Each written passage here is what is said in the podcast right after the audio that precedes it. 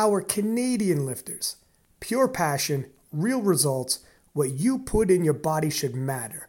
Pure Vita Labs PVL supplements are clean, tested, and approved, powering athletes for over 25 years. They also power the KOTL podcast. You could trust PVL. Use code KOTL15 for partnership pricing at PVL.com. Now let's get back to the show. Six pack lap Lapidat, Area Messi Kamesi, and Chrissy Paraki. See, I told you I get it right. I'm cheating, obviously, but uh, anyways, Chrissy Max Power um, off of your Greece tour, apparently. Yeah. Did a little bit of a victory lap, huh? It was pretty nice, not gonna lie. It looked fucking amazing. Um, I was looking at your stories and holy shit, Chrissy. It I love um like history and traveling and whatnot. But man, like Pete Spence was talking about it, be like, Chris, you gotta stop posting up in your stories because I was getting mad jealous. Same here. It's incredible going to those kind of sites and seeing ruins that are thousands of years old and still standing and yeah. where they built these things too. Like, how the hell did they get building material out there? It just doesn't make sense. Yeah, it was on the side of some of them, like just straight up on the side of a mountain. Here we go. This is a good spot. And it was crazy high. And these things have been, I've been like, I've been blessed enough doing all this media stuff to been in Europe a couple times. And um, yeah, they got like like thousands and thousands of year old structures. Some dude's in there with a chisel, chiseling something out. And you're like, holy smokes, you could run your hand across It's insane. yeah, it's amazing. And um, I had reached out to you before, and uh, when you were in Greece, you were like, "Look, I'm going to be gone until like three weeks in Greece."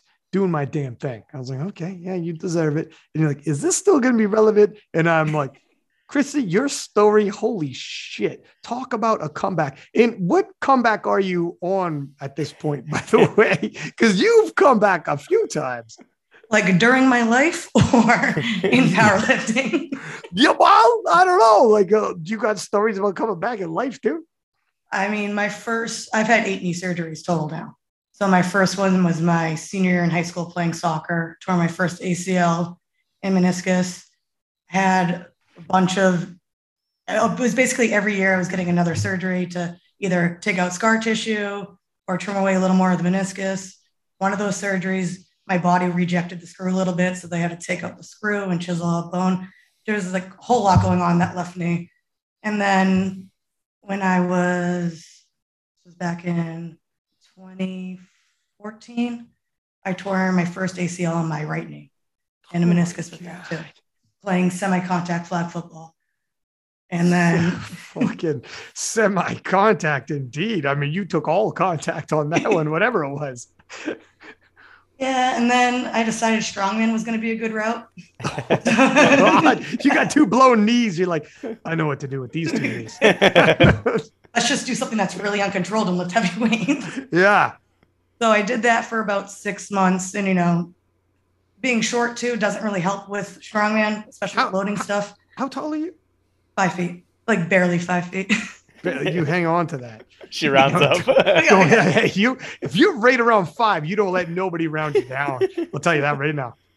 First time in my life where I felt sort of tall was weigh-ins at nationals for the 57s in 2017. And I was like, holy shit, I'm not the shortest person here. I'm actually one of the taller ones in this weight class. Uh, insane. Powerlifting just makes blows up your uh, height ego. Like I'm five nine. I, I mob around a warm up room like I'm fucking Shaquille O'Neal sometimes. Like I, if, if I'm at five nine, I'm like usually in normally like if I'm five nine, people like you want to take a picture of me and be like middle of the pack or the short of the guy in the picture. Go to IPF Worlds. I'm like hell yes, let's take pictures, fam. let's fucking do this but uh, yeah. So you were saying um, you took up like strong women contests and you got injured again. I actually hurt my back with that one doing deadlifts. So after that, I was like, let's try powerlifting. It seems more controlled. I think right. I could be good at this. Fair. So then I started powerlifting, did a meet uh, about a month into lifting with that. Then did regionals in 2017. Then that was my first nationals in Orlando. And by the time you found powerlifting, like how many injuries have you had? Like how many? Because I, I, lost count right there. Yeah, and there, there's some major ones in there. Like there's some real ones in there. This isn't like, well, I kind of I got a tweak and laid off for a week. Like we're talking, you had some real injuries in there. Yeah, I have old knees now, Yeah, yeah. Like, what, what do what do the doctors say at this point? Is are they like you should just stop? So my doctor's been with me since my first ACL. He played um, lacrosse for John Hopkins and all the stuff, like varsity athlete, like gets it. He says powerlifting is like the best thing I could actually do for it because it's controlled. I'm moving in one plane. I'm not trying to switch directions or anything like that. And then I'm controlling scar tissue with squatting and deadlifting. So he's all for it. He Okay. I've had so many people ask me like, why do you still do what you're doing? Like you're just gonna hurt yourself again. And he's one of those that never even came was in discussion that I had to stop. Yeah, like if he told you, I think you should stop, I guarantee you're like, I think I should get a second opinion. and then once you leave the room, he's like, I'm never gonna see that woman again. Oh, he does. she ain't never gonna come back. But it's like, what are you gonna do? You Chrissy Max Power, not fucking Chrissy Yoga. You know what I'm saying? Like, what this shit? You gonna rebrand? This isn't the way it goes. yeah, I mean, and you have to have the mentality that like you can't be stopped, that whatever happens, you just gotta take it as a lesson and learn from it and then come back better and stronger from it. Like, okay, so I want to talk about because you've had a couple, um, a couple comebacks here, and I've made, I've talked about it on the podcast, and I made like highlight video and dropped it in, but people might not know, like, not might not realize. So once your powerlifting career started, let's pull this bad boy up.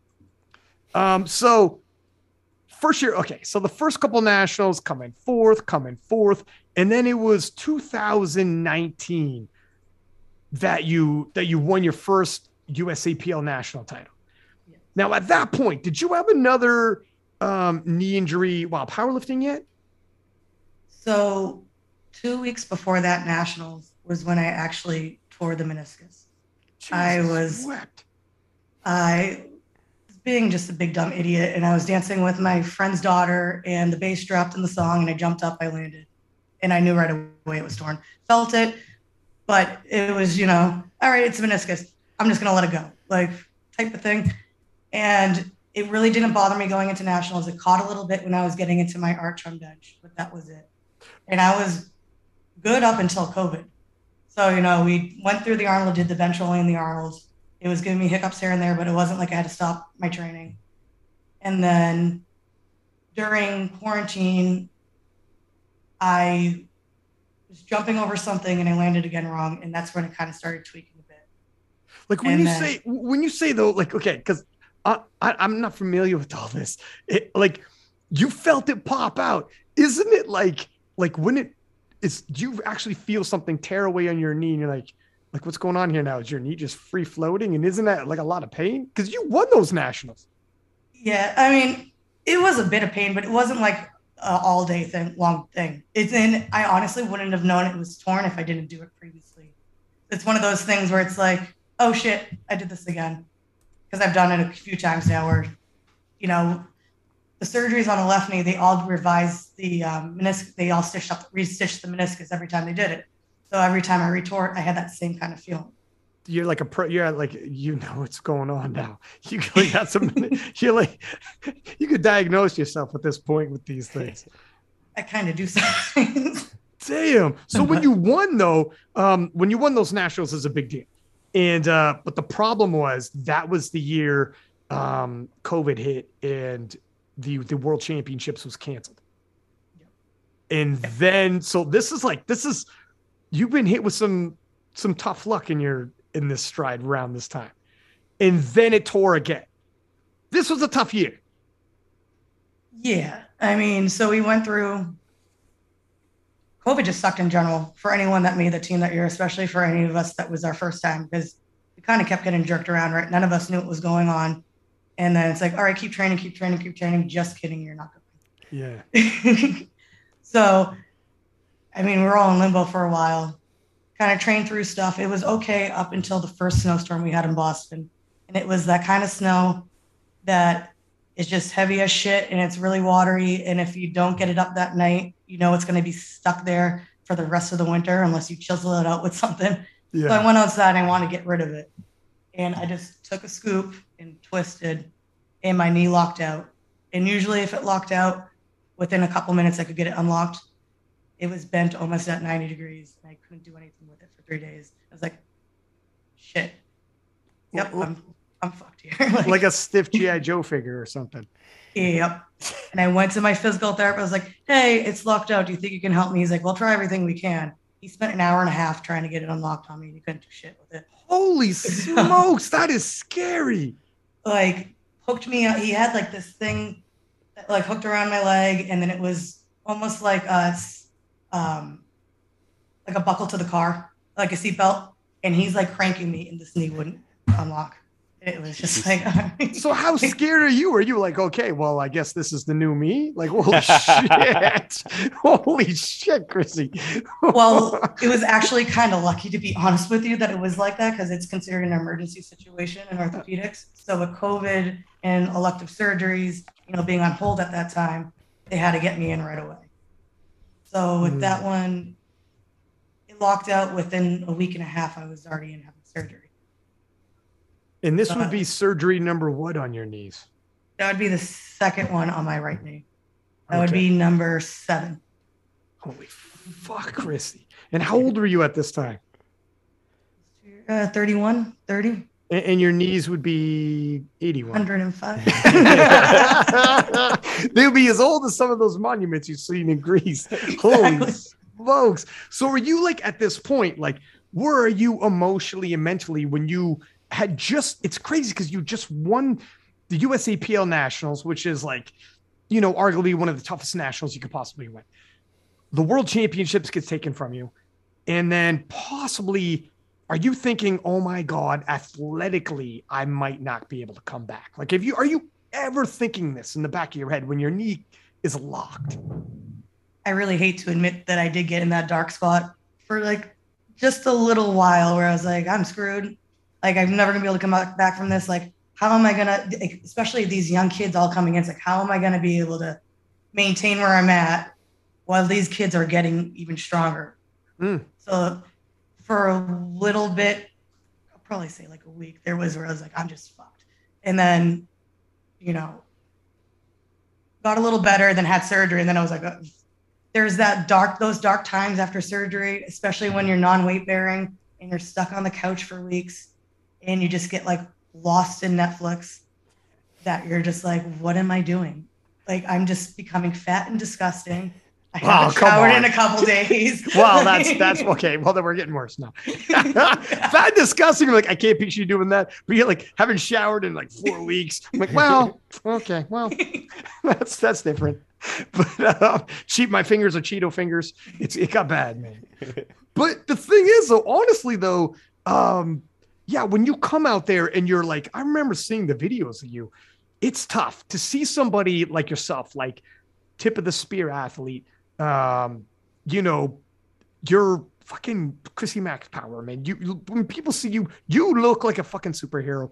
You're winning national titles and doing crazy things. And then to visit your Instagram when you hold someone in that kind of regard, and then you're doing like and like fucking hats off to you, Christy, but you're doing like no load, just bending the knee, doing you know deep knee bends. You're like, well, here's week one of the comeback, and it's like, holy shit!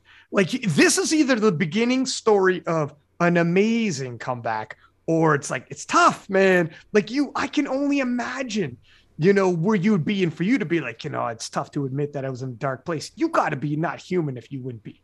You know what I mean? You you would not be human if you're like, look at man, that was tough. I second guess some things.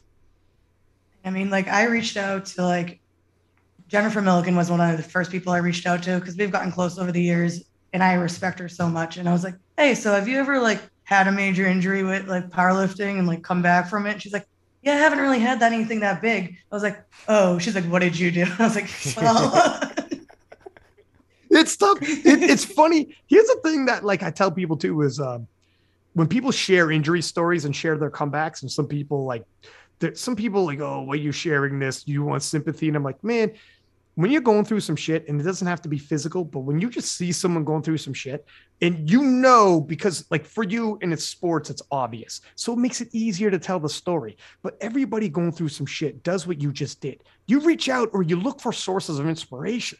This is what we do as humans. You're like, give me something. I'm, I need something right now. So when you're like, all right, whatever, I don't know where, where this is going to start, but here's day one. so who did you find when she's like, no, I, I can't relate? Were you like, well, like, oh shit. She's like, I can't even really think of anyone that's done anything like that. I was like, fuck. well, so it's me. I'm the first one. Yeah. Okay. yeah. where we're at. yeah. But I mean, like, I think I was what eight or ten weeks non weight bearing with that first one. My God. So like, my leg went. That right quad looked like. like Harry and Messi Kamesi. It, it looked like my my right arm. I looked like a bariatric patient that just had surgery that lost like hundred pounds, and I it felt like Play-Doh. Like I could just manipulate the skin. It was gross. Damn. Like, well, guess I can never stop weightlifting because I don't want that. right. And were you like, the, and this is the thing too, like it's difficult because, um, like it's part of our identity to an extent, right? Like we're bigger than this in terms of weightlifting, but at the same freaking time, man, like this is a gift. You got a gift, obviously, right? Surprise, surprise. So this is tough when it's like could be taken from you. Are you thinking in this 10 weeks of no, like, are you thinking, all right, did you start at some moments switching your goals, being like, all right, fuck it. I don't powerlifting, whatever. Just let me let me go back to feeling normal and having a normal amount of like muscle. Even that I'll settle for. Or where was your mental state at this point? After I got through that kind of dark place, and like thankfully I have a really good gym family, like really good sports system around me. Like couple of them are like, all right, get your shit together. Like, we get it. Like, but it's time to get over it. Like, let's get back to the gym. And I joined this like little commercial gym near my house because I couldn't really drive. I wasn't really supposed to be driving at this point, but I was just like, I need to get out of my house anyways. And I just went and used machines. I had my crutches. They had someone following me around with the, because this is during COVID times, with a bucket cleaning up after me because I couldn't hold it myself. and like, I just hit lat pull down really hard. Like, did a lot of dumbbell stuff, but like just focused on the upper body and and then like eventually when I was, you know, able to start doing stuff in the gym, at least I felt like I had my bench a little bit. Right. Even though I wasn't using my legs for anything, but like at least there was still a little something there for me. But I love competing too much. There was never a question in my mind if I was going to come back or not. It was just going to be how long is it going to take me? So. And when you first did come back, the first USAPL Nats, I remember you showing up and, and it was kind of like that. You were like, I'm just almost like I shouldn't even be here. So here I am. It doesn't matter what happens right now. Like you just whatever the like what what year was this? This is 2021 now? That was last year's, yeah. Because I'm just taking a look at the uh right. So you won 2019, Arnold's, and then yeah, 2021. So that is the year you come in seventh and you got a 415 total. So at that point, um, what are you thinking in, in terms of like, because even even watching you getting ready for it, I was like, how the fuck are you going to get ready in time for this Nats? Like it seemed like a mad dash. I was surprised you got 415. I'm like, man, I just hope she has like some respectable numbers, feels good about it. Cause it's it's tough, man, to watch somebody like I hope she does well.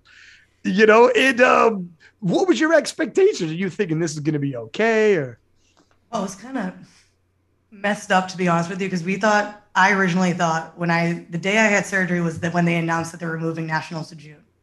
So that was and I was I kept off Instagram and stuff. I didn't realize that until two weeks later. So like when I found out about that, like because originally going into surgery I was like, oh, like I might not win this year, but I'm gonna like be respectable. Like this is gonna be fine. Like whatever. And then when I heard that, I was like, well, you got to manage your expectations I didn't start really squatting until April last year.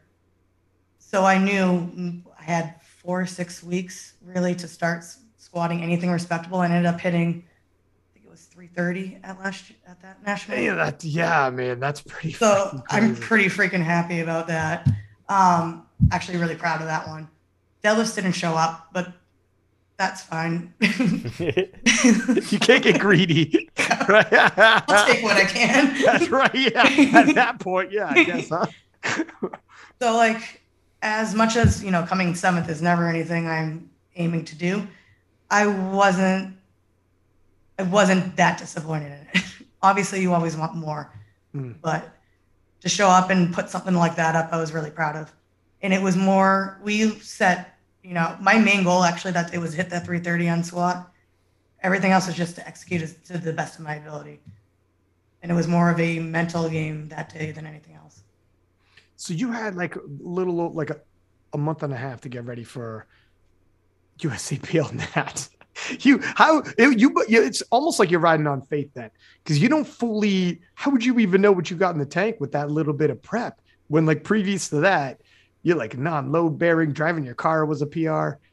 Was- you had the staff at a local gym be like, "Oh shit, here she comes." Let me, let me that follow lady her." can. Who's that this lady. asshole in the crutches and a cutoff? exactly. They're with you in between your sets as you're posing in the mirror's upper body, and they're like, God damn it. Some kid's waiting to wipe down your machine. He's like, God damn it, man. you're like, you're like, all right, boy, get your pu- get your bucket, let's go.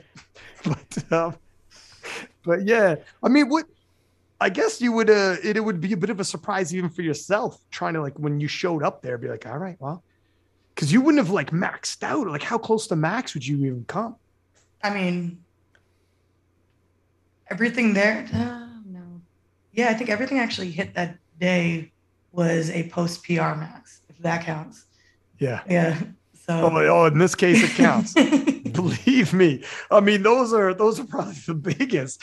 So afterwards, you're thinking, all right, we're doing pretty good. I think we're back. Feeling great. Feeling, yeah, yeah. Like this is this is this is the happiest seventh place I've ever had in my life. The 415 never tasted so good. Um, and then what happened? we were feeling pretty good. I had like a little hiccup where it wasn't even like the knee wasn't bothering me when I was lifting. It was mostly if I like walked on the beach for too long or something stupid like that. It wasn't, you know, actually under load. And I would get this pain in my knee. And I went to my doctor and he's like, all right, like we can throw a cortisone shot in it, feel it out. I'll see you next time, like something pops up. So I was good. I was good until about probably September. I started getting this like little lump on the side of my knee, right where one of the big incisions was. Was like, oh Mm. crap, what can this be now? And like it was pinpoint pain. And it wasn't all the time, but it would kind of swell up and then go back down. So I figured, all right, September, might as well like check stuff out, you know, whatever. And because I was still going, was that September? I'm getting my timeline messed up. No, that was October. October, November. It was sometime in that fall range. Yeah, fair enough. um, still going to PT twice a week. I've been doing that year round now just to keep up with everything. And I was in the um, waiting room for my surgeon, and I just had a bad feeling. It just hadn't been feeling great for the like last week. And I emailed Saber, who was doing the Virginia Pro, to see if any spots were open, just in case. Because like my lifts are moving really well, but you know, if I could get something in before the end of the year, that'd be great in case something bad happened. Went in, he checked me out, told me I had cysts, and was sending me to get an MRI that day. The MRI came back. I had three cysts. I needed to go back in for surgery. I heard back from Saber before I heard back from my doctor, and I told him to sign me up. So I literally had like a three or four week prep for Virginia Pro. With three cysts, you're like, whatever, fuck it. Like, this let's- point, Listen, like I'm, I'm hitting my PRs in the gym right now on squats. Like, let's just get something. whatever. You, you got three cysts. Yeah, sure. Whatever. It is Not that bad. Right. Your your doctor's like, I got to put you on a loyalty program or some shit because I'm what I was- seeing a, I'm seeing a lot of you. Holy smokes! So you got three cysts in there, and is this like this has to be surgically removed, or how does how bad is it? Like these cysts, what, what is a cyst exactly? And this is not like a cancerous thing, or No, so they formed around the sutures that were inside my knee. So my body was basically rejecting the sutures, and it was basically inflammation, like in a sac around those sutures. So at first, he said it wasn't 100% necessary, but you're going to have discomfort like this and that. I told him just to take them out because it was if it was just the cyst, it would have been like they go in, they take it out within a week. I'm back in the gym. Mm. Turned out on my flight down to Virginia, my knee blew up. Like just it had like a big looking. It was just huge. Like, Fuck. and I was like, shit, this is only an hour flight. This shouldn't have happened. Like it wasn't even like I try to prepare for everything before meets, like have checklists, like all this kind of crap. And that was the one thing I didn't put on my list was like, oh, your, your knee's gonna blow up. Yeah, I gotta do. But- Your knee shouldn't blow up in a 16 hour flight either, though. this is for you, probably. You, I'm surprised you made it back from Greece. but, but yeah, so shit. So you arrived there ready to lift. Holy, like, because that I that was a Saturday morning, Saturday mid morning. It started that meet, and I flew in Friday night. So it was like, oh, it's a short flight. I don't need to like be there that early. This and that, and it did not go down before the meet started. It was like decent before for my first two squats. My third squat, it just did not feel great. I took off the knee sleeve, and I was like, shit. We can mm, get through the rest of the day. I only have six more lifts. We're fine. and then, so I did decent in that meet. I hit a PR on squats. I can't remember really anything else. I can. You know Deadlift what, I, came back a little bit, but I can pull deadlift this- since yeah. I'll pull this bad boy up right now for you. Yeah, I mean, it, surgery. it, it, it tied your best total, the one that you won nationals with, the 442.5. Okay, so you did, but you you're a tough cookie battling through the pain if you're hitting numbers like that. But it wasn't too bad. Um, and then I got back from that and I contacted my surgeon again and being like, we need to get this taken care of. So I think it was a week and a half, two weeks. I went to the Bahamas for a week and then I came back and had surgery. look at you got you. I'm seeing a pattern first off All in your life period. But anyways, hey, look, it's true though. You got to do your damn thing, right? Um, but yeah. So what was it like when you're in the Bahamas? Walking the beach and did, was it like awkward? People like, why is your knee so big? Was it still the size of a football? it was freaking. Was it really? I was walking around like an old lady that needed a cane, but it was refusing to use her cane. No kidding. And were you like at this point, um, because you would just come back. And now you're like, here we go again. I gotta come back again. Yeah, I mean, at least with the most recent surgery, so they went in, took out the cyst, took out the sutures, and there ended up being two more tears in the back of my meniscus, and they actually displaced. So they were able just to take those out and clean up the meniscus a little bit. So it wasn't as bad of a comeback as the one, you know, 11 months before, and it was almost like a blessing that I had that one before because I knew I could come back, and you know, I was with my PT the whole time. We knew what the formula was to come back. My coach knew more of like how I would respond to things and how I would adapt. So we had a lot better of an outlook and a game plan on how we were going to get back the quickest we could. And my PT is also a very good one that is never going to hold me back. He knows he can pull the reins a little bit, but he's never going to tell me just to stop. We will Hmm. adjust things in order to get me to get through things. No, I got a I got a feeling when people start talking about I can't do this, he uses you as like a benchmark of listen to me. Okay, I got a client. Know, but like- who's continuously in comeback season. that's like you, anytime you visit her Instagram, that's a hashtag. It's just uh, constantly comeback season. But um, what season is it? comeback season, baby. Doesn't matter what season it is. But um, so you're so you have surgery again, and then th- so they find all of this, and um, are you right back all? Because if I remember correctly, you're right back to like no load bearing all over again, right? Um, I was, oh man, it was so I was on crutches. It was wasn't non-weight bearing for that long this time. It was barely anything, especially compared to last time. And then I was off crutches within eight to ten weeks. Okay. And like the last couple weeks there were like a one crutch kind of stupid. Listen, But- eight to 10 weeks on. This is how you are like tough as nails and have gone through this a lot. When like it was like eight to 10 weeks on crutches, it was nothing.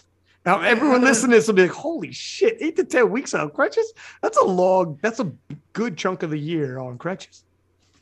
I mean, it was it wasn't as bad. And Good, See, good you are body not one- training. Yeah, you are not one to complain. That I'll give you that right now. It wasn't.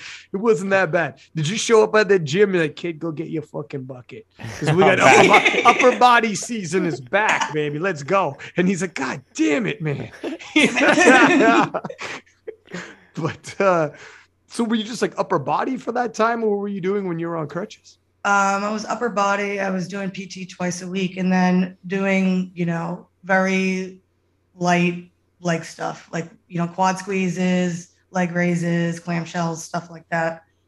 Um, and then after we did a ton of BFR training, blood flow What's- restriction, Okay. and that you don't have to use as much weight, but you're getting the same you know response out of the muscles with it.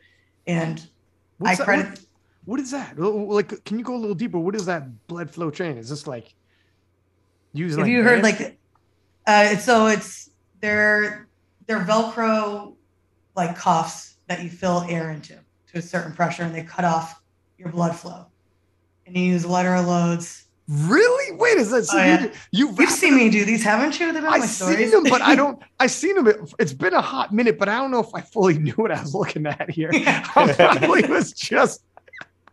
I probably scrolling. God damn it, this is hard to watch. I, I, probably thought this is the end of Chrissy. I don't, I don't know what's going on here. This is hard to watch. But um, so they were like, uh, it's does this actually work? It just restricts the blood flow, uh, opens the blood flow to the muscle just to keep it. How does that? I how's it don't work? I'm interested. It's as interesting. I don't know all the science behind Yeah. it You know, you can bullshit me and I'll I'll believe it. So don't worry. you, bodybuilders have done it a lot I actually talked to Nunez a little bit about it but it's you do high rep stuff and you it you I don't know that much and you put a band around the, the muscle though? It's um so it's a it's like a blood pressure cuff. Ah. You you put it above the whatever muscle you're training. So if you're like training your your biceps, you would put it like up by your shoulder. If you're gonna train like you know your quads, you're gonna put it like up by your hip to restrict the blood flow going into there.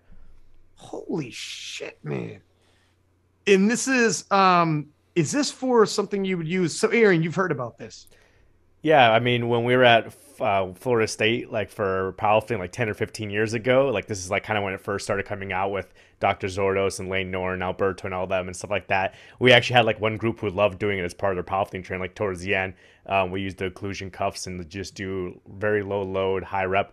I don't remember off the top of my head the exact science behind it as far as restricting the blood flow, but there is you know similar results so it's good for people coming back from injuries good for uh, older populations because they don't have to then work with as heavier of a load Damn, man. Um, and this is the same gentleman that you were working with, Chrissy. One of them was the people you're talking about, Arian. Is it the same Alberto? It, it- Uh, yeah, it's, it, it's it's the, the the bodybuilders and the, and the scientists from exercise science that were like looking into this, and it was kind of getting around back then. People Ah. started started doing as part of their training and stuff like that. Um, maybe not as popular uh, these days, but you know, it still gets around. Hmm. And that's got is that also did you like cupping and stuff like that? Or that's not gonna help with your situation?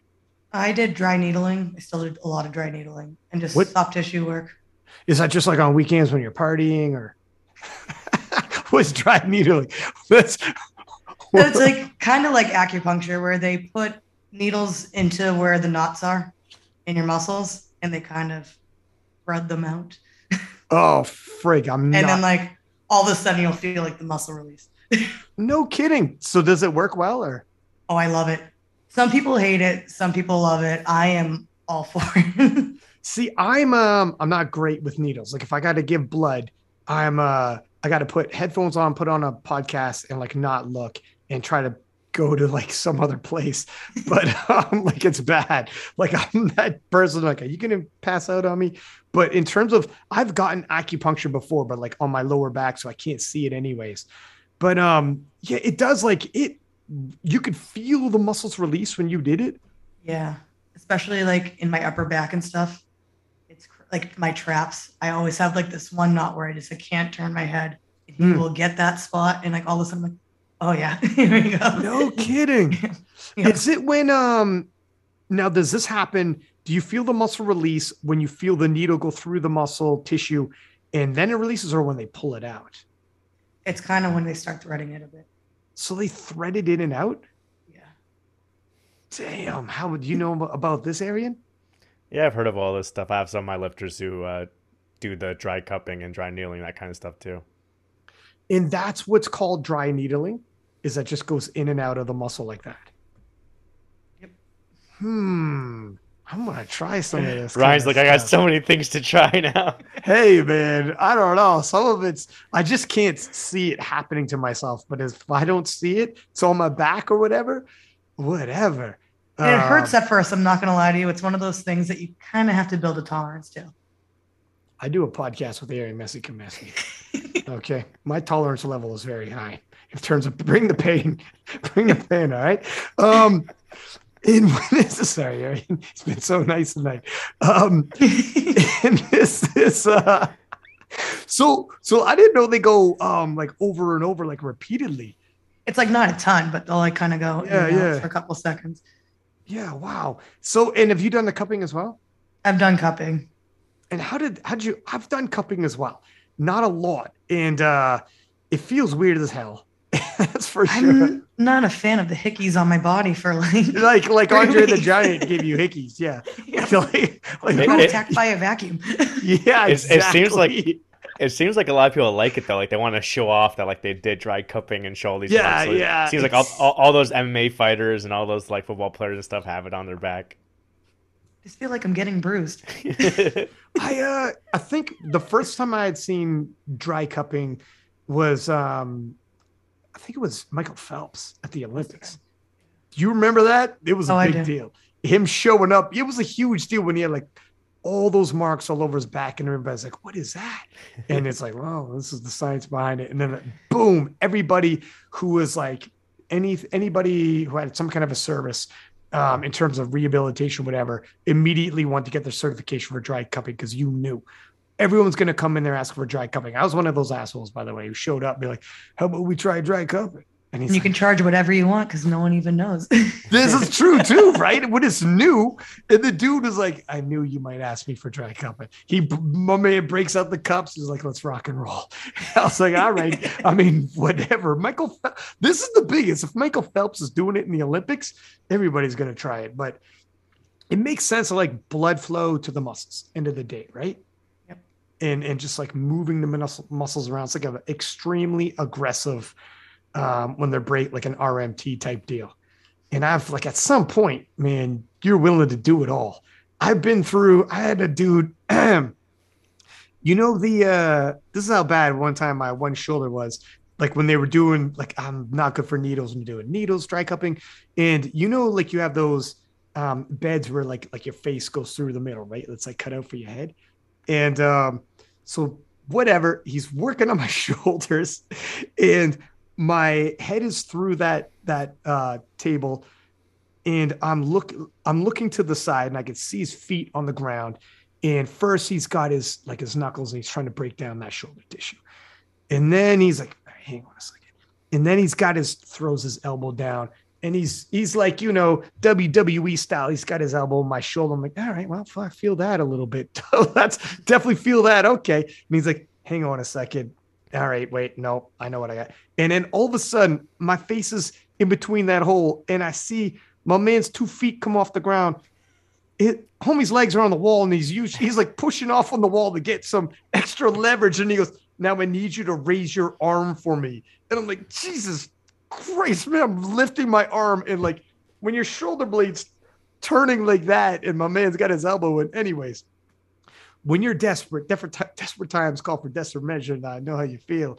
So um, you've gone through all of this, and this is going into this is after the saber competition. We're going into 2022 then, yes. Yep. and now you're starting to you, you're like so. Here's the thing: when you're like, there's a huge chunk of the year you're not even like walking on your legs, let alone weightlifting on them. Are you telling yourself like, frig, man, even though this one is isn't as bad, that's another two months of not using your legs, and you already had not too long ago not using your legs. Like, are you like, frig, we're starting from scratch all over again? Yeah, it was it was tough. Um, and then it was tough getting into that mindset of checking all the boxes again. Mhm. Because it's like you haven't done it for so long. Do you is it even really worth it? Like are we even gonna be able to come back to where you want to be back for nationals anyways? And now on top of that, we have to cut an extra kilogram, which is just not fun. so Yeah. it's, it's like, is it going to be really worth it to do all this shit? And I was second guessing it maybe for like a week after surgery. And then I was like, you know what? We got this. We're going to put everything we can into it and we're going to be proud of whatever we do. But if it's not there, it's not there. But we're to try our fucking best to get there. and you had some you had some killers coming back like obviously Britt had won the USAPL nationals as well um like you this was no soft field that was to show up so it's it's tough especially like um yeah at the very least you and your coaches like your whole staff around you have been here before so you know how to dig yourself out of this hole but you're definitely in a hole and even if it's not as bad as the last one just the timing wise, you're like, how much ground, like you had said to kick off the podcast, you're like, it gets harder and harder with these girls coming up, right? Not easy and easier, harder and harder. And now you're like, you can't train to catch up. And they're just like in the gym smashing weights this whole time. Like, are you like, are you on Instagram at this point? Are you off Instagram? Are you doing things to try to protect yourself mentally? So I, depending on what time of year it is, like April on, I don't look at anyone I'm competing against. I just don't look at like they'll be on my feed. I just scroll right past them. I don't even bother because over the years I've learned like you try to compare yourself to everyone else, but you don't know what kind of programming they're on. You don't know exactly what their schemes are and all this kind of stuff. There is no reason to stress yourself out, and especially cutting another kilogram, raise your cortisol levels when you don't know exactly what's going on, and you also don't know where these girls are sitting for body weight. Mhm. It's so I just kind of shut everyone else out and just focus on what I'm doing and you know control what I can because there was a ton of variables going on this year that I had to juggle and one of them shouldn't be what other people are doing. it's healthy, man. Comparison is the thief of joy, right? Like, and uh you're right. Like, there's so many. How many times doing like the amount of like competitions now in terms of doing King Lifts, how many preview shows we did, etc. And everything you see in the gym can go right out the window with just like you said, what's their body weight at? You know, misleading that is when somebody when you could see someone in a weight class just crushing, crushing weights, and you're like, holy smokes! Like if that transfers onto the platform, and then it doesn't, and then you read, yeah, I had a monster cut, and you're like, I was freaking out, or like I could see where you could be freaking out, or if you're like just somebody watching you, it wouldn't be. There's so much movement going on that you could totally get in your own head, especially with what you're you were going through. And at a certain moment, was it ever like, it, okay? So the first one around, it's almost free because you're like, okay, um, whatever I do is great. Like you said, I'm not aiming, I'm not happy for seventh, but it's almost freeing because you're you walk in there and you're just having fun, right? Um, let's do our best. Yeah, you had a great it time. a great time. yeah. This one did it feel different? Like, I don't know if I want to keep coming in seventh. Like how you know what I mean? Did you were you ever being like, you know, what did how did this one have the same feel coming into it? Or did you start thinking as you're getting closer? I think this is gonna be the comeback story everybody's gonna be talking about. Uh, so my major stress with this one coming back was being able to I knew I was going to be able to cut weight fine. I started with the RP, you know, basically uh, after right after the Arnold, which was the first time I've ever actually calculated macros or anything like that. So, like, Really? You never so we- I mean this upsets me because you're diced and it makes me upset. But like um holy smoke. So then how did you what were you doing before that? Just like just into in, damn. The- Frig, man. It's A lot tough. of genetics. yeah, that's what it is. Frig. Because uh, so I because because you're already like lean and like a, a kilo doesn't sound like a lot, but when you're already like you were always lean, so then a kilo and a half percent it's- body weight, you know? Yeah, Like, it's a lot. exactly. That is a freaking lot. Two and a half pounds, and you're already like 125 pounds. Is a good chunk of weight that you have to leave, and you were already diced. So, um, yeah, I guess this would have been new for you. All of a sudden, like I guess I'm counting macros. How many? What were your calories at when you were doing all this? Uh, what was I doing? I think it was. I would actually have to look that up. I don't remember. Really? Uh, because I, uh, I, um, it's it's interesting because you can you can drop your calories and obviously your body weight comes down. It, the thing is with you, you don't want to lose muscle mass. Obviously, you've gained. You, I mean, it, it's so hard to gain muscle mass. You work so hard for it, especially having taken time off in chunks of like two months at a time. You're like, okay, whatever muscle mass I have, I don't want to lose, and and you don't get to decide that, unfortunately, right? So then it becomes a game of slash calories, lose weight, but not too aggressively. Because if you lose weight fast, and I'm like at 190 pounds, I'll float up to I've like when I tore my I tore my calf, and I was on crutches. Okay, and I don't got a Chr- Chr- Chrissy Max Power comeback story here that's gonna bring a tear to your eye, but um, I tore my calf. And you know notice I refer to you as Chrissy Max Power. That's where you I are. in. My, that's where you are in my heart, though. I just so bear with me. But um, so I I ballooned up to like 200, 205 pounds because you're not like because you're not wa- I'm not getting my steps in and I'm like refusing to drop my calories because you know life is good. So whatever it is, what it is. Um, and I'm walking around doing like upper body stuff. But then when you want to lose weight, you don't want to lose too much at a time because you will lose muscle mass. So you for myself, it was like a little over a pound a week. And then I could get down back down to around 190.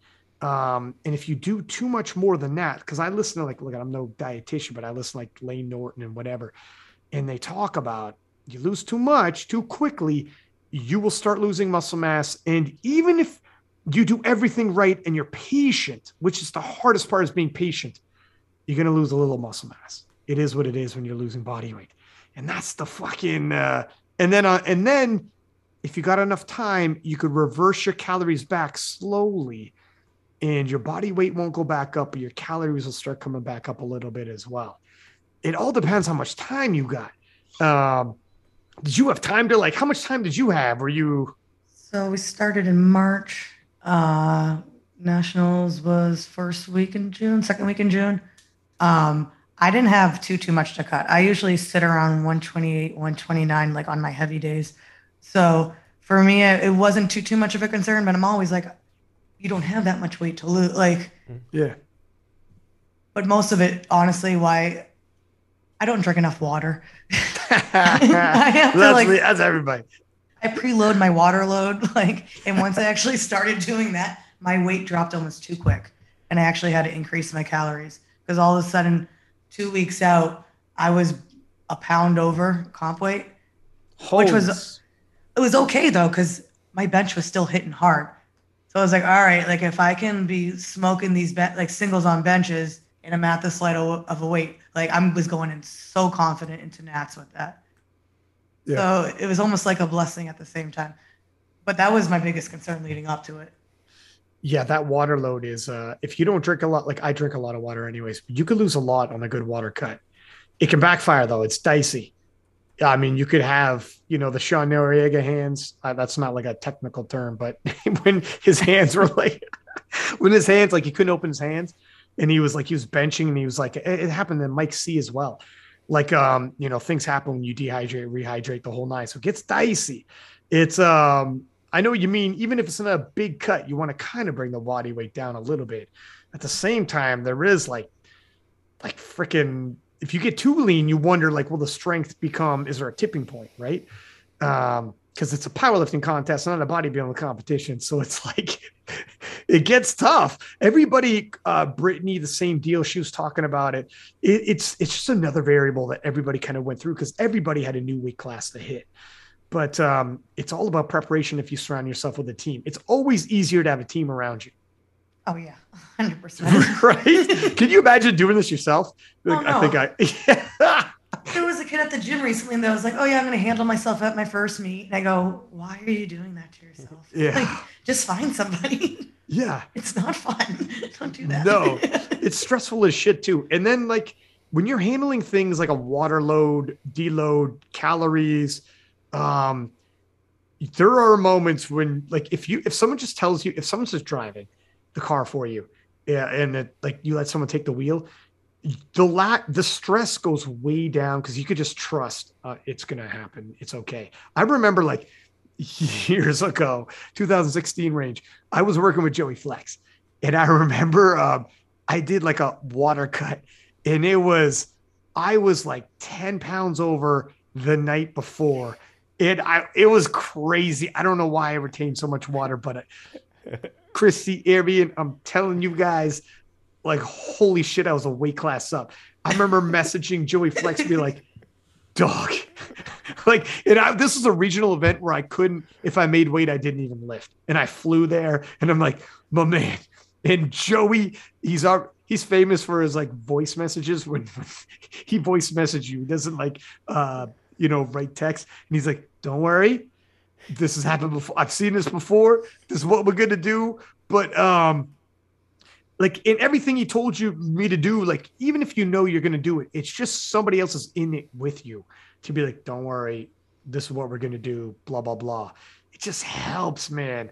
Especially at an event like you were, like you were in Vegas doing this. Did you were you sort did you go there with a team in Vegas? How was Vegas? Oh, Vegas was amazing. I bet. I love Vegas. Yeah. Arian knows. Were you? In, when's the last time you were in Vegas, Arian? Uh, I haven't been to Vegas in a few years, but uh, we hung out in Daytona, so I know how Chrissy likes to party. so it's not it's not Vegas, it's Chrissy doing doing Yeah. doing a thing. Um, so how how was the vibe when you got to Vegas? Because it looked like I'm I'm on the other side of the world, South Africa, looking at you guys' videos, and it looked amazing. It was a lot of fun. I mean, it's Vegas anyways, so it's that was actually one of my driving factors too. Like entering this meet was like, you want to win because you want to party hard in Vegas and have a Oh, yeah. reason to celebrate. Like you don't want to go to Vegas and be sad. No one likes that. You're like, I'm gonna celebrate anyways, but let's just make it legit. Let's not have tears involved. yeah, yeah, exactly. Drinks are gonna flow. There's gonna be tears, but let's make it happy tears. Um, but when you got there, were you feeling good or? I was feeling, I was a train wreck. I'm always like a roller coaster of emotions starting like a week out where like I get super confident and then like I'll hear like a song or see like one of those dog commercials and like start crying. I'm like the puppies. but then I'll be good again. So like once I I was a little bit of a hot mess flying out.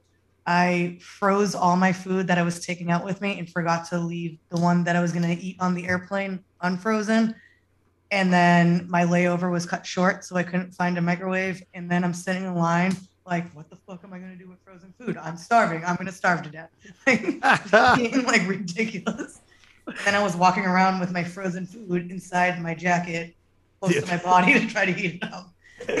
oh my god, desperate times, right? You've been through worse.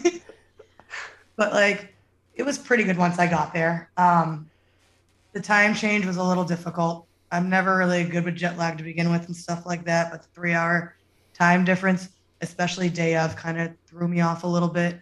Um, but for the most part, like I intermittent fast anyways. I just prefer it You flew in the day of?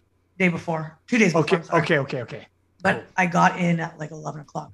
Um, At night, yeah, yeah. so Gotcha, yeah. gotcha. Plus the time change, so it's like one o'clock in the morning or whatever Boston time. So Yeah.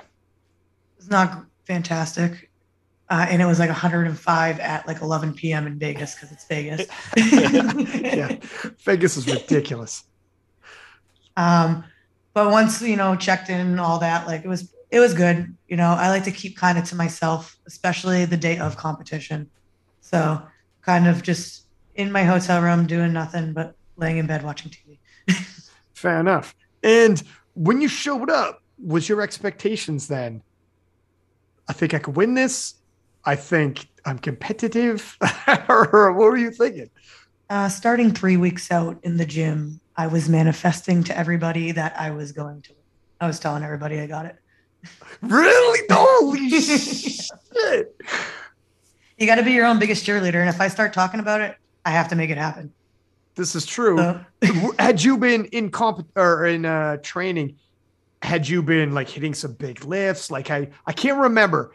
Uh, if oh, I were- hide stuff anyways. I don't post all my Okay, top notches. hey, that girl. That's hey, that's look at because you know because you're not looking at other people's like people are watching sometimes, right? And scouting and if you have a good coach, if someone is good that's handling you, they are watching everyone else for you. So they know what to Yeah. do game day. Like it's a chess match, let's be honest. Yeah. As much as it's on the lifter, it's on the coach.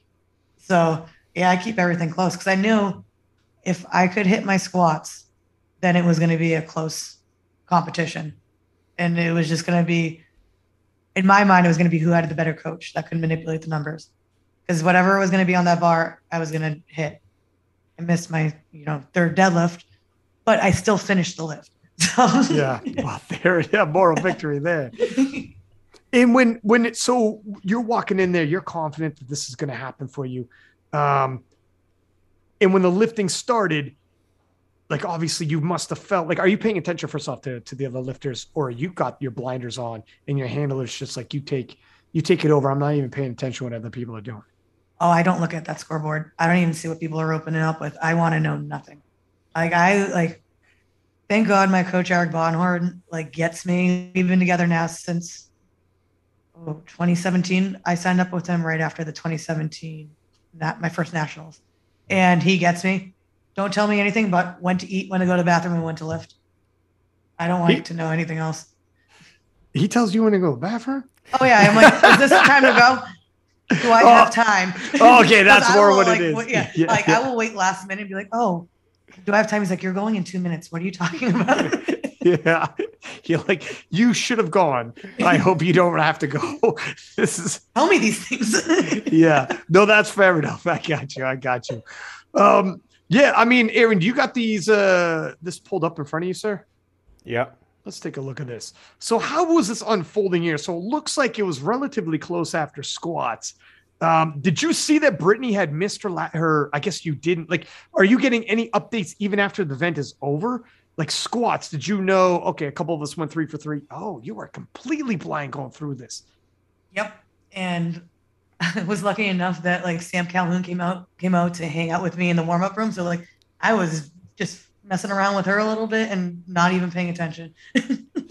Erin, by the time we got into deadlifts, what is this looking like here? I got it pulled up, but is she already a size? Because she won by 10 kilo, which is sizable, and it looks like they were battling for second and third in podium finishes here. Yeah, um, I mean, yeah, if you want to go straight to deadlifts at that point, Chrissy had a uh, 260 kilo subtotal. Britt had 257.5, and then Kathy and Allie were at 250. So she was in a pretty good spot th- spot there, being ahead on subtotal and then having the biggest delf opener too. Um, for whatever reason, uh, Britt had a, a bad day. Maybe the cut from 60 down to 56 hurt her because she's dealt a lot more than that. So having to open up like you know 15 kilos behind Chrissy at that point um, was like really difficult to catch up. Yeah, a 15 kilo spread. That is a monster. She must have had some issues there.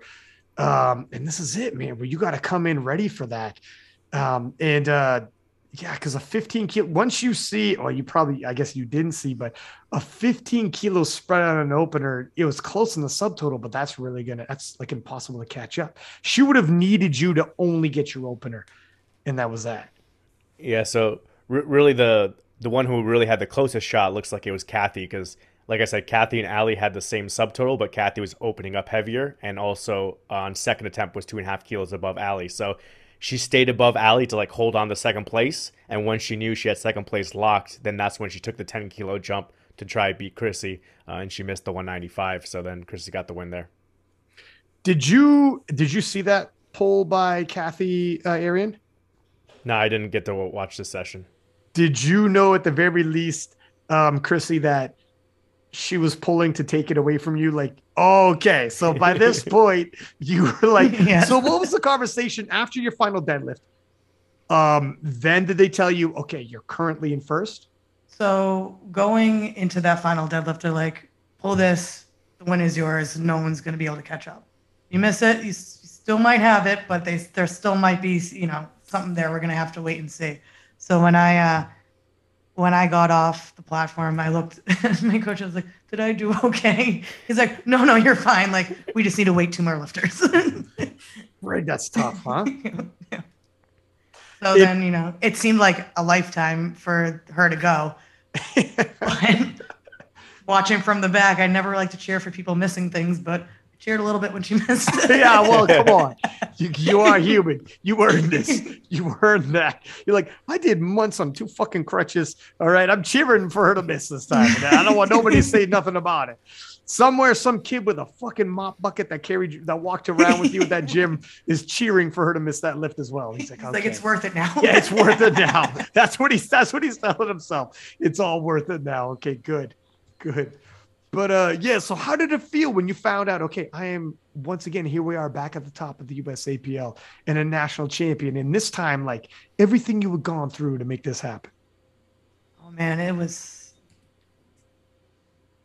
First one was great. This one was even better because having to battle back not once but twice, and proving to myself that I'm literally capable of anything. Like this prep wasn't easy at all. Like from I had a couple deaths in the family leading up to this, so like oh, wow. I just had like a lot of different you know things going on, not just you know getting to physical therapy and rehabbing this back as much as I could.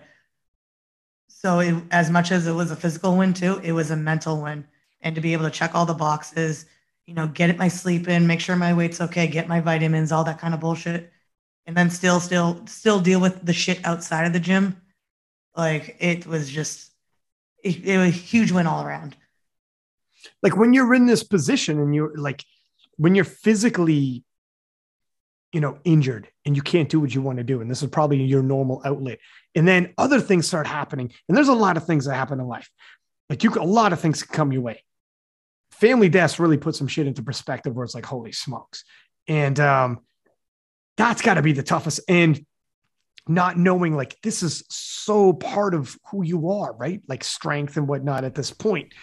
That's is was it around that time when you were like on crutches when all this was happening, the family's things, or like was it around the comeback? Um so it was April and May. And Holy like shit. Yeah. That is extremely close to the nationals. Yeah, I was starting my peak when the last one happened. The, so, so when you see last one, it was there was a couple of them. Yep. So family uh, members getting sick, and then they were like sick before you know they passed too. So it was just like you know weeks of stuff going on, and then just entering the gym and forgetting about it for you know those couple hours, and going back to it once you exited the gym. Mm. I had to have the separation there and I wouldn't have been able to do it before. So that's why it was a big win, being able just to step in the gym and just pretend everything was okay for those couple hours. It, there's something about like, um, you know, at least like when you're lifting, it brings you like you have to be focused on what you're doing. If you got that kind of weight on your back or whatever it is, like you you're going to be present anyways. But it's it the like half of it's just getting to the gym and you don't feel like going like that. Like I could I could probably take the day off, and you're just like I'm just you just like over and over wake up and like, no, I'm going. And you know, it's I've done far too much work in prep, you know, the last year with stuff with rehab to just be like, all right, we're just gonna this is what it is. It's like, no, no, you have to get your ass to the gym. You're gonna focus on the little things, check your boxes, control what you can control. I can control getting to the gym, I can control my attitude while I'm at the gym and how hard I'm gonna push. Like do what you can. So, uh, uh, look, you if if you're in if you're in a tough situation um, in life, period, and it's exactly what you said. There's things you can control, and then there's things that you can't control in life. When those things you can't control in life come, when you start fucking up the things that you can control, that's when afterwards, like, what what does your July feel like if you just like packed your tent, folded it up, and then these what happens to your family members still happens but you also by the way close the door on usapl nats and like you just it's not going to be better it's going to be much worse and this is easier said than done to keep pushing it through obviously but like that's where the discipline comes in. Like somebody like you, it's admirable that like you know that when I made that previous video, like the heart of a lion, it's admirable where like it's when you're in your darkest hour that you're going to show the kind of qualities, right? It's easy to show up at the gym, be disciplined when you feel like a million bucks. Life's going great. You know, you freaking, uh, and you're just showing up, smashing weights, and then you show up and, and you win. It's you get your chin checked when like things start falling off, when you have like no reason to believe that USA Nats is going to go your way. Uh, your personal life, like it's the worst case when people are actually sick and going to pass away, and you get to watch that happen, and that's the most difficult. If you, the older you get, the more things like that are going to come your way, and then on top of that, you're starting in the basement, and you and you're like physically in pain, and you're discouraged, and you're like you keep grabbing your gym bag every day and showing up it's different, man. This is like this is where it's character character building. And for somebody like me who's like watching you do it, like I legitimately get like I was like I it, it means something. Is it is inspirational. Like when you call up Jennifer Milliken is like, tell me you've been through this before. Somebody's gonna be watching or listening to this podcast and be like, that's what I gotta hear. Somebody around, somebody like I see the downloads, it's worldwide. Um, then there's a lot of English speaking people all over the world, and they'll be hearing this and be like, okay, this is, you know, you just gotta like uh Delaney Walls keeps using this, but I love it. He uses it in his stories, be like, every day you wake up, today doesn't care what you did yesterday. You have to recommit today. So when you wake up and you're like, fuck, I did a good day yesterday, though. It's like, yeah, but today though, did you recommit today? What are you doing today though? Right today, what's going on? And that's when you gotta like grab your gym bag, show up, get it moving. Something's better than nothing. Um, it's tough It's tough, but I mean, even the surgeries, I take them as a blessing because it gave me the time where I wasn't just focused on numbers and you know clout shit. Like I broke down my squat. My squat, it's still not gorgeous, but it's the prettiest it's ever looked, and it's the strongest it's ever looked. Coming back from two surgeries, like that's stupid. But mm. like I just needed that time to break stuff down. Like I knew this time around when my squat was starting to click because my pick felt like money. You know when you get that perfect pick and the bar's just weightless on your back? Yeah. I was finally getting that again. Like, and when I get that, like I know I can move anything. So it's just like let me have that few months of just focusing on everything, zooming in on all my videos, seeing where I fucked up, where I can fix it. You know, just dialing in. And sometimes it's nice to have a good distraction that's positive and you're working towards a goal and you have like your own little mission sometimes it's good to have something like that. Like uh, I'm the type of person I need to have something like that. I need goals. I need something I'm moving towards. Like I can't just um, you know sit around and watch Netflix. You know, it just is the way it is. Um, and when you've had it taken away from you a couple times, you would be like, yeah, you'd be uber grateful just going to the gym and being like, just well, I'm reminds you how much you love the sport. Yeah. Because there's like, I don't know about you guys, but when I'm in prep, sometimes I'm like, why the hell do I even do it? well, especially, true. Especially when I'm like checking into the hotel for a meet, I'm like, what the fuck am I doing? Like, do I even like this that much? Like, I'm stressed out, spending money, I'm eating food I don't really like. Like, what am I doing here? And then I hit my first squat. I'm like, oh, I fucking love this shit. Yeah, yeah. when you won rack, you're like, oh, this is gonna be one of those days. Okay. Yeah. No, it's true. It's but it is like that also is like part of life too, right? Like it is in in moments you get lost in why am I doing this? And then you'll have a moment of clarity and be like, yo, I'm thank fucking God I was doing this that whole time. I set myself up to have this day. Um, but there is like, and if it was a dawning or a little bit of anxiety attached to it, who would give a shit when you showed up and have a good day and you smashed it? If you didn't show up and were a little anxious, a little like, holy fuck, I don't know what I'm doing here. I could be home. I could just stay in this hotel room. You know what I mean? Like, I don't got to do this. You need that though. You need a little, oh, this is a good one. Um, but yeah, so after you win, is it like a big like you must have done your damn thing afterwards? You're like, oh my god, we pulled it off. Everything Man, we did. There was a few long nights there. a couple good nights, a couple of shitty mornings. I've been there. yeah, to say the least. Vegas at 6 a.m. is not pretty. Oh wow! Yeah, six a.m. Yeah, and like, what was it like with all the powerlifters around? I, I, you don't got to name names, but um, oh, we had a really good time. like, like, like people, like I could just imagine people in Vegas being like, "Why are there so many jacked people around the pool right now?" Like, you know, you go to Vegas, some people, like an, an average Joe, would be a little bit self-conscious, right? He's like, "But whatever, we're all average people." Take your shirt off. Dude's taking his shirt off, and then he goes to the gym, or goes to the gym, goes to the pool side, and there's like fucking Russell or he, and there's fucking, you know, you're you're down there, well, whatever. People are like, all right, well, I'm very self conscious right now. Why is everybody so goddamn jacked right now? It's funny. Just like ran, walking down the street and random people just be like, what the fuck is this? Yeah, well, you would think like because there's like a thousand people at Mega Nats, right? Oh, there's, yeah, there was a lot.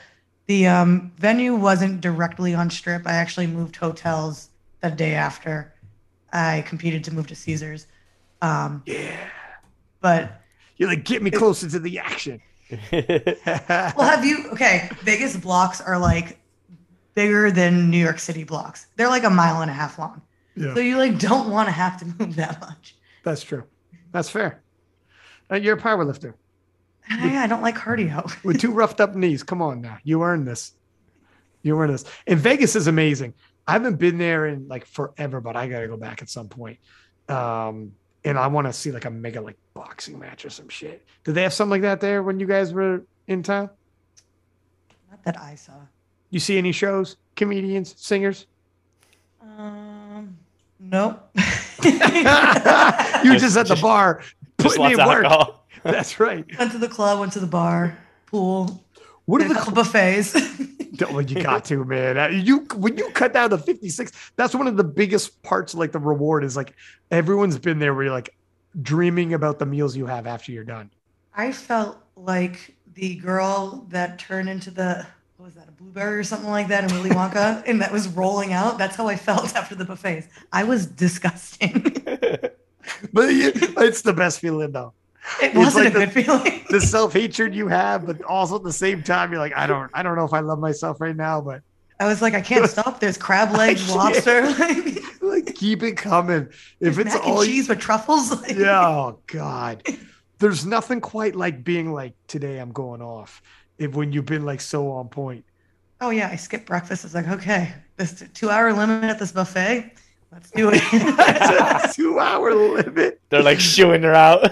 Yeah, you're telling the waiters like, oh, I hope you're feeling strong, my friend. Because if I'm going 215, you you're gonna you you got a scrap on your hands if you want me out of here. And he's like, easy, easy. they were like, "Do you guys want bread?" I go, "We don't want bread. yeah, Move yeah, on." yeah. Move on. I mean, we I know too much tricks. for bread. With all due respect, I know all your tricks you play. I don't want soda. I don't want bread. Get away. That's right. Bring over the expensive crab legs and let's rock and roll. Um, and how are the clubs in Vegas? I don't think I've ever been to the clubs in Vegas. oh, they're pretty awesome. I'm Yeah. a big fan. Yeah. Did you see? Is it like all the powerlifters all go together? so on Saturday night, we there just ended up being a ton of powerlifters at this EDM show at Omnia. So we just all kind of hung out. Yeah, yeah, yeah. Um, have you ever seen the video of Arian Messi Kamesi with his shirt tied around his head as he's embarrassing the American national team? he was at the club in Belarus with his shirt around his head. He's shirtless and he's like dancing, sweaty, drunk, and it looked like the time of his life. All right, we've partied twice now, Arian. Oh, my man can get- this? My man could get down. My man's got another side. Uh, I, I don't know how you're like you like add stuff to the story all the time, but it was it was the banquet that happened to be He at had the a club. gun. He had a gun in his waistband, and he had a bottle of champagne. and was dancing. It was crazy. Was The this bit- the night with Gino? Yeah, Yes. yeah. He was- yes. he was- legendary. Yes, it was. But it was it was the the world championship banquet that happened to be at the club, and the club happened to be underneath the venue, underneath the whatever it is, uh, skating rink, whatever. And he happened to be and, drunk. and they ha- and they had no dinner. It was just like appetizers and then free vodka shots and beer and wine and stuff. So everyone went crazy. like it should be. Okay. mu- mu- much better than when I went to Vegas for like my buddy's, you know, uh, bachelor party. And Vegas is somewhat similar to Miami, where like you had to pay a bunch of money to get in or get bottles and VIP tables, and you're dropping down tons and tons of money. But hey, it's bachelor party. Let's spend hundreds of dollars. Belarus is just like free vodka shots all over the table for everyone. Well, that's what Greece was like. It was amazing. really? Oh, they gave you shots of something after every meal. Just like it's just part of it, part of the Yep. culture, rock and roll. Damn. Oh, yeah. yeah. no, it. uh I remember the Belarus was like legit shots all over the place. I've- I gotta freaking go back. Um, Malta Worlds is in Malta next year, and I see pictures and everything, and it looks kind of like it's going to be like Greece, where they have like buildings from like thousands of years ago. Um, I, I can't wait. I got to go back, man beautiful. as like North American, yeah, it looked freaking amazing. The pictures I've seen as North Americans, man, when we show up at Europe, Europeans like, I don't get it. I remember showing up in Italy and some people taking me out, and I remember like there was a couple girls that were like like our guides. This is for like a media thing, and they were like showing us around, and they were like, "Do you want to see like the modern, um, you know, downtown?" I'm like. "Oh, Fuck are you talking about? Like, I, what, what, what- I want to see some old three thousand year old churches, man. I want to see a modern building. They're trying to like, show off. I'm like, get the hell out of here. But uh, anyways, um, so what is what is next? What is the future for for you? Uh, what are some goals that you've got? What do you see yourself in twenty the end of 2022, in 2023, and beyond? That's a little bit of a to be determined. Ah. Um, Yeah, look, yeah, let's see how your knees hold up. Let's see, yeah, right? Don't jinx it. That's right. that should be good. I just uh, I'm not quite sure uh, the route I'm going to take yet, and I don't even know when I'm exactly going to compete again. Maybe you know fall winter, but I'm not. I'm still trying to figure out what's the course of action next year. Yeah. Well, look, you know, t- soak it all in. You won. You got your comeback, and um, I mean, you got time. You know what I mean? You got you got plenty of time. So you are going to compete though before the year is out. Maybe we'll see. Yeah. Knees, body's feeling great. You know, for the most part. I mean, after Greece, I I only worked out twice when I was in Greece, to be honest.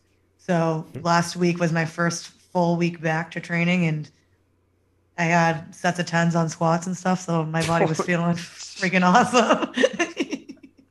Damn, straight back into it. But I mean, uh, you've been through with everything you've been through. Whatever, you could take a couple weeks off and bounce back. Obviously, your body bounced back pretty quickly, so that's nothing. For you. Satellite cells, man. Yeah, exactly. you got some satellite cells going on for whatever the science is behind that. Um, yeah, for sure. And do you have a competition possibly for the end of the year, or you're still kind of not too sure on that one? Just targeting time wise. I'm not sure yet. Um, Maybe Just all email the- Saber again. Yeah, I haven't decided on that one. I don't know if I'm sticking with USAPL or switching over to Powerlifting America either. So it's just trying to figure out what makes the most sense. Yeah. Well, I'll tell you what, if you do come over the IPF route, um, your boy will be there in where is it? Where's the the PA? Talking They're about doing going, it. They're doing it in Austin again. It'll be a different venue, but they're doing it with uh, Eleiko USA again. So it's going to be February Ah. in Austin. Gotcha. Well, anyways, I'll be there and then possibly in Malta, depending on what happens in the PA. But uh, but yeah, all right. Well, listen, thank you for coming on. Holy smokes, it's 10 p.m. already. How long have we been talking? hot second. Hour, hour, hour and a half. Really? Okay. Well, I mean, if I, it's got to be longer than that if it's already 10 o'clock because we started at 8:30, No, didn't we? no, you, you always send a link late, and then we chit chat. I don't send a link late. oh. Then you then you hit record. Ah, whatever. Anyways, listen, thank you, Christy, for coming on. Uh, much appreciated uh, and sharing your story. It's a hell of a comeback story. I think initially when I reached out, um, it was leading into or after, I can't remember. This is back in the day, but I'm glad we did it at the time we did it because your story got better and better. It's, it's, your story has aged amazingly. Now you've come back twice now. It is even better. Um, so we got to do it again. Keep in touch. Good luck uh, with training and everything. And um, if I see you in person, cool. If I don't, whatever. We'll, we'll we'll hang tight in the DMs and we'll do another podcast leading into or after your next competition. So, is there anybody that you want to thank before we let you go?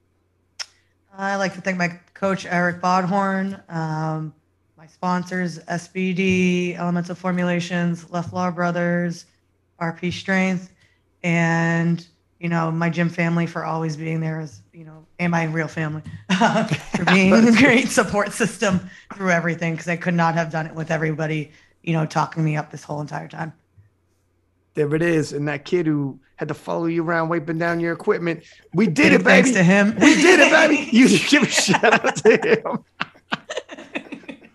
Well listen, thank you for coming on. We'll keep in touch. And that is that. Until next time and everybody listening subscribe, give us high ratings, and show your support. Six up, and we are out.